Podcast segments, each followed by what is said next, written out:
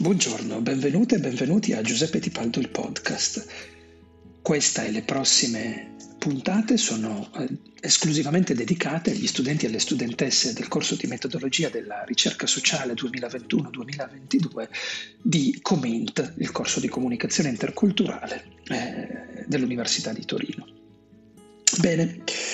di che cosa ci occuperemo in queste puntate? Ci occuperemo dell'ultima parte del programma, come ho anticipato in aula per chi ha frequentato, cioè di quella parte della metodologia della ricerca sociale che è dedicata all'analisi dei dati nell'era digitale. In questa puntata in particolare ci occupiamo di definire i big data,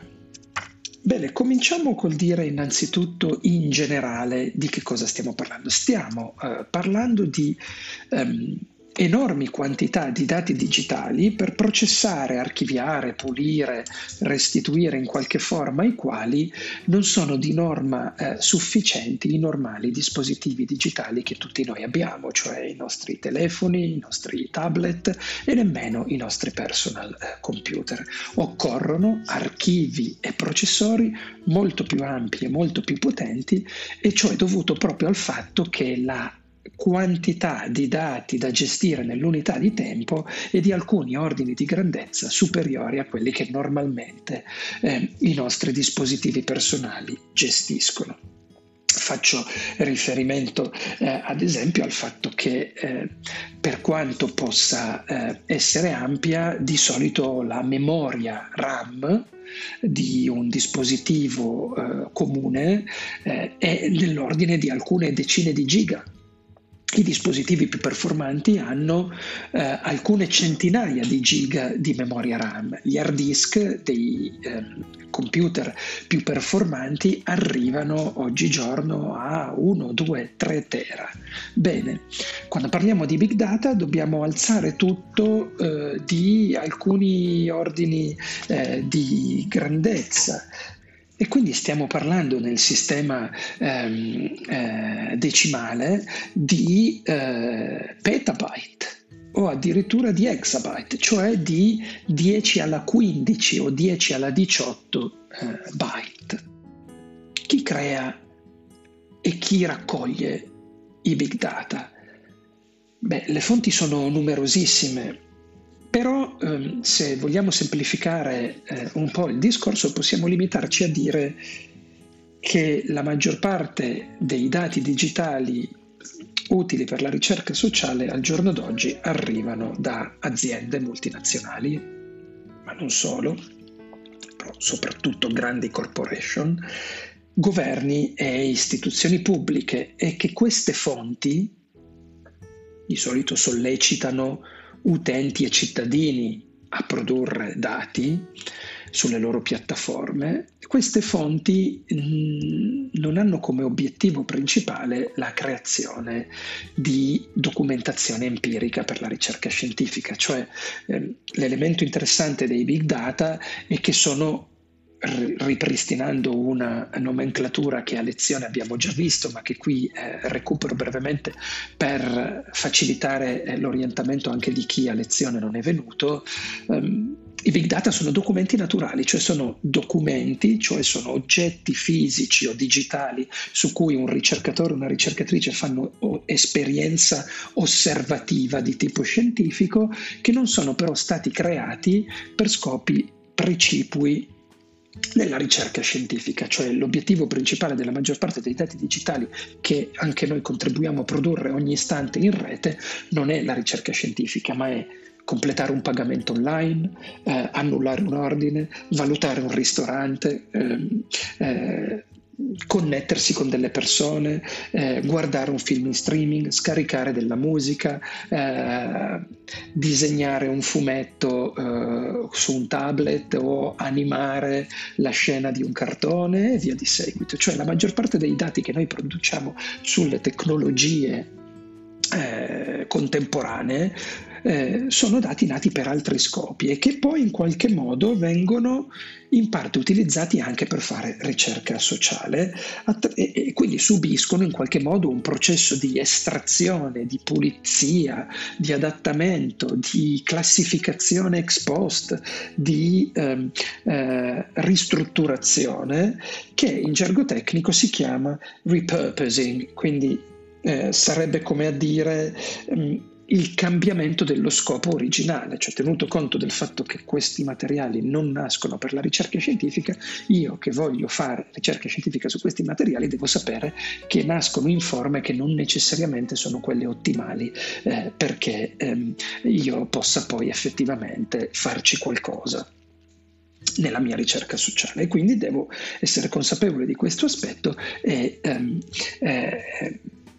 valutare bene quali sono i, i, pro e i contro, quali sono i vantaggi e i limiti e soprattutto come devo riadattare questo materiale perché effettivamente mi possa poi risultare accessibile ai fini della mia, eh, ai fini della mia analisi. Facciamo degli esempi banalissimi. Eh, eh, l'eurobarometro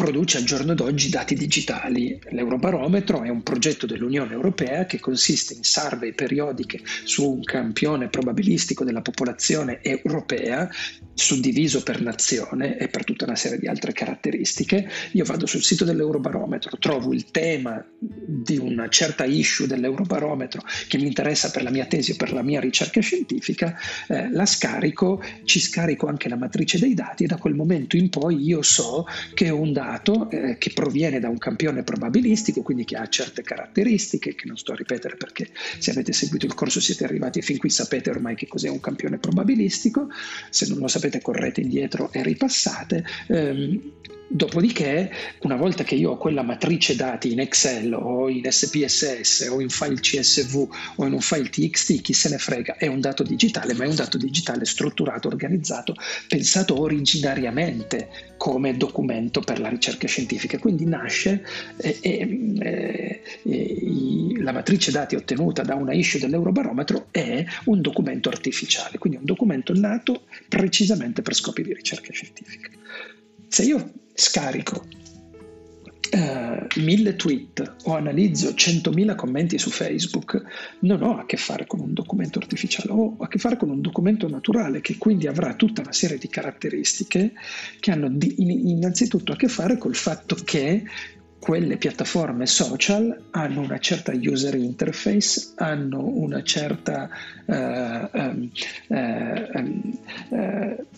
interfaccia utente e che quindi sono state progettate allo scopo innanzitutto di creare dei contenuti e di condividerli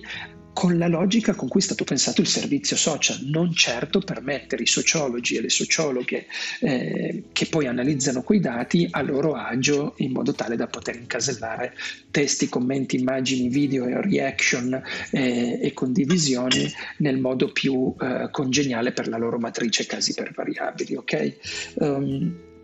Un'altra caratteristica, ad esempio, è che sicuramente ci sono molti più dati sui social che eh, domande che ci possono stare in un questionario, non c'è dubbio. I dati che produciamo online sono generalmente dati più spontanei, eh, sono sollecitati, eh, non, sono, non, sono, sollecitati da un intervistatore di solito, sono ad esempio recensioni o commenti, anche se vedremo più avanti che ci sono degli elementi confondenti come i, i, eh, le distorsioni indotte dall'algoritmo di, di queste piattaforme digitali, però insomma possiamo pensare che sicuramente un commento, un post su Facebook potrebbe essere più spontaneo che la risposta eh, a una domanda eh, dentro un questionario, quindi una parte di desiderabilità sociale potrebbe essere eh, minimizzata con i dati, eh, con i dati digitali eh, generati spontaneamente dagli utenti. Però